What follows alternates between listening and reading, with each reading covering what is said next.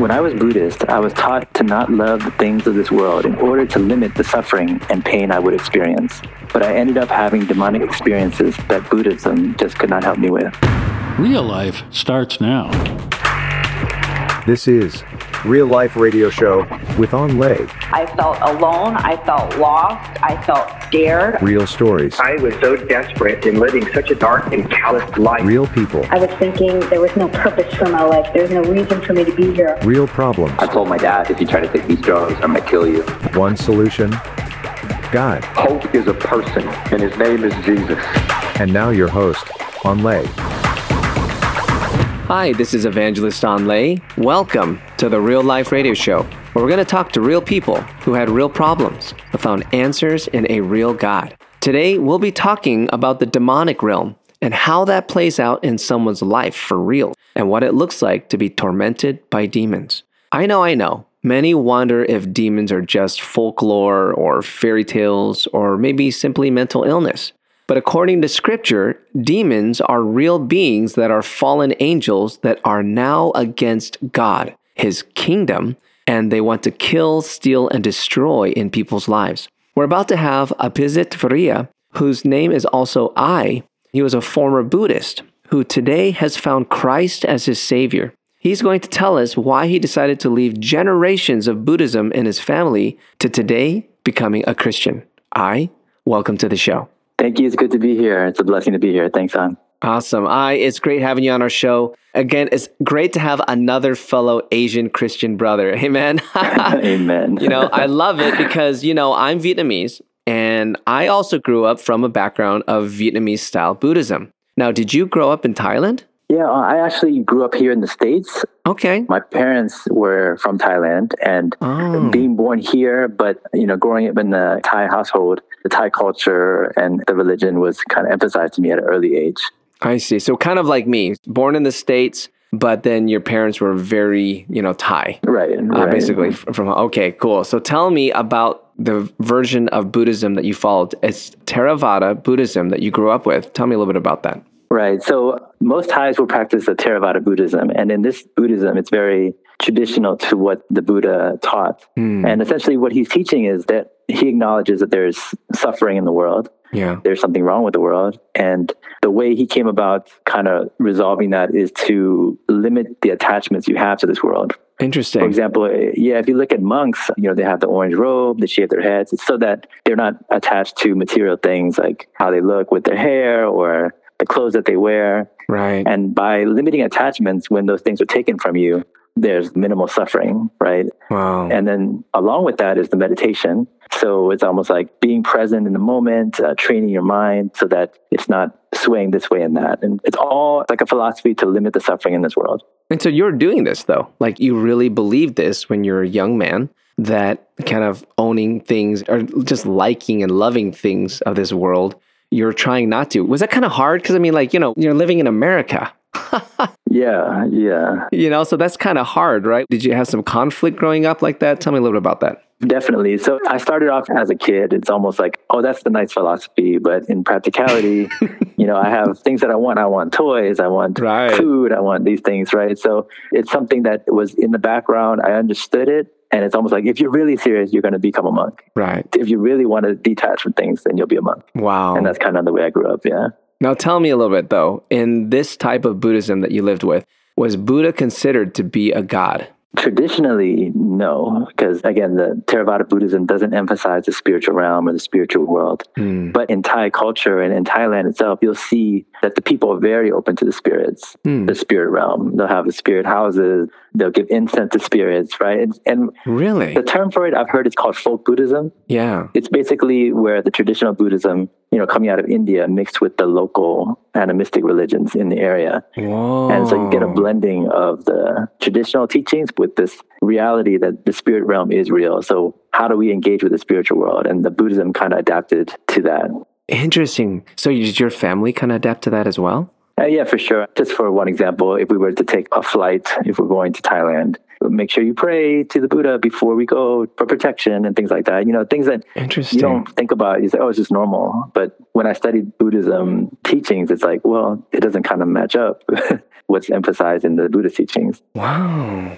Well, so it's kind of fascinating, just kind of looking at it from outside in, from hearing what you said, that you did special things for Buddha, like statues, right, in your home. That's kind of my understanding. Right. And like incense and offerings were given to these statues, almost like as if Buddha was a god. Tell me a little about that, because it's like Buddha wasn't a god, but then at the same time, people would treat him like a god. Right. I guess goes back to that folk Buddhism and Mm. the practices that we adopted in the Thai culture. What about for you in your mind? Was he kind of like God? Exactly. For me, yeah, it was without necessarily putting the language to it. I was thinking, well, obviously, if I'm praying to this Buddha statue, Buddha can hear me and answer my prayers. So, Wow. you know, there was that aspect of I'm praying to a higher being. Yes, definitely. so you're expecting him. Right. He was all powerful. Right. Yeah, like he was going to move on your behalf, even though the original teaching said that he wasn't, but then people were doing this. Right. And we know that this is true and this is what people are into. This is fascinating. Now, I understand that in Theravada Buddhism, there's a strong belief in spirits and even evil spirits.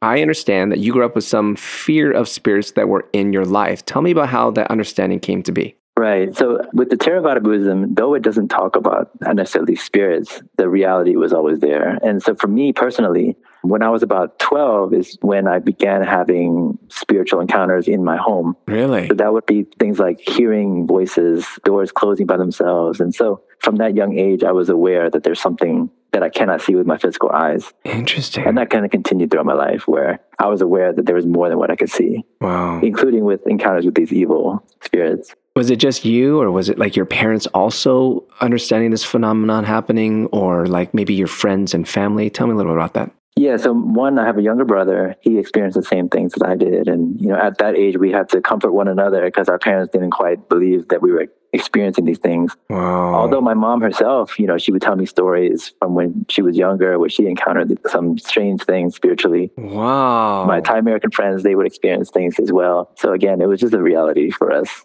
So it was just like this is what goes on, and it's part of life, right? This is just what goes out. Yeah, this is what happens. Yep. Now, when you got older, though, you started experiencing anxiety and depression.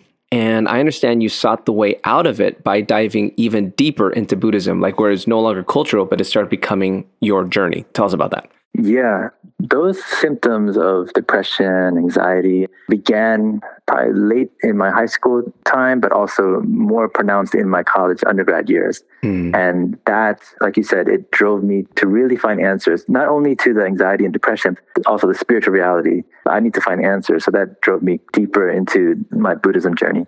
Wow. So, like, here you go, you're looking for these answers. Now, you said that you were looking for some of the spiritual. Did some of these evil spirit phenomenon happening in your life, were they increasing or something like that during this time? Yeah. At the time when the anxieties were happening, I wouldn't say it was increasing. It hmm. just was constant, where like it wouldn't happen every day or anything like that, but it just regularly almost remind me that, hey, it's still there. Right. So that I just need to find answers. And for me, growing up Buddhist, I've sought answers in and through Buddhism.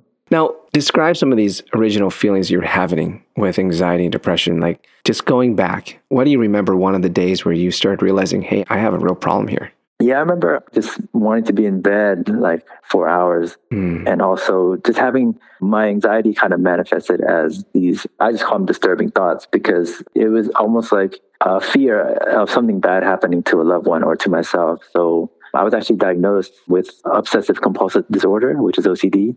And the reason they diagnosed it that way was because these anxious thoughts of something bad is going to happen would occur like this. It would be like, if you don't do X, you know, whether it be just screaming at the top of your lungs in this very moment, then something bad's going to happen Really? to your parents or your loved one. And so even though I knew like logically that doesn't make sense, I was like, well, just in case, I'll just give in and just do what I felt prompted to do. Wow. And if I didn't, I would still have anxiety. And that would kind of cripple me in a way where, you know, made me late for things. And I just knew that this is not right. So wow. I was caught up in my head a lot. And there were times where bad things did happen in your life and you interpreted it as like this could happen any moment. Like there's this deep fear inside that was living inside of you. Is that right? Yeah, I, mean, I can't remember like offhand just something actually happening, but it was more the fear of what if, Wow. you know, like what if my parents died in an accident I because see. I didn't listen to this voice, you know? so that's kind of the crippling thing. Wow. Hey, that's definitely a very deep spiritual thing here. Let's stop here. I this is fascinating what you're telling us about, especially because this is very contrasted with your belief in Jesus today. So I want to hear how all this happened in the next show. Thank you so much for sharing with us a portion of your past today. We are truly learning so much. You're welcome. Again, thanks for having me. Don't go anywhere. Let's contrast this a little bit with what ancient scriptures in the Bible say about this very situation right after the break. Listen, my friend, you are in a spiritual battle, and there's a spiritual battle right now for the soul of our nation. The Bible says we overcome the power of the enemy by the blood of the Lamb and by the word of our testimonies. And friend, I need your help spreading this show to all 50 states all across the USA, and that takes money to broadcast in each city. You can help by being a stable monthly giver of our ministry, Awakening the Nations. We are a ministry who's committed to preaching the gospel all across the world. Partner by going to awakeningthenations.com, and we believe America shall be saved. Real Life Radio is a ministry of Awakening the Nations, a 501c3 nonprofit organization that depends on your donations. If you would like to find out more about Awakening the Nations or make a tax deductible donation, please visit our website at awakeningthenations.com or call us at 877 480 4477. That's awakeningthenations.com or 877 480 4477. More real life starts now. Welcome back to the show. We're going to go deeper into what you just heard. So, what do you think about this? Now, I know you're wondering what this testimony has to do with the understanding of the idea of being tormented by demons, but you're going to learn more about how Ide was tormented by demons, and he believes that the gateway was through his worship in Theravada Buddhism. Now, how could that happen?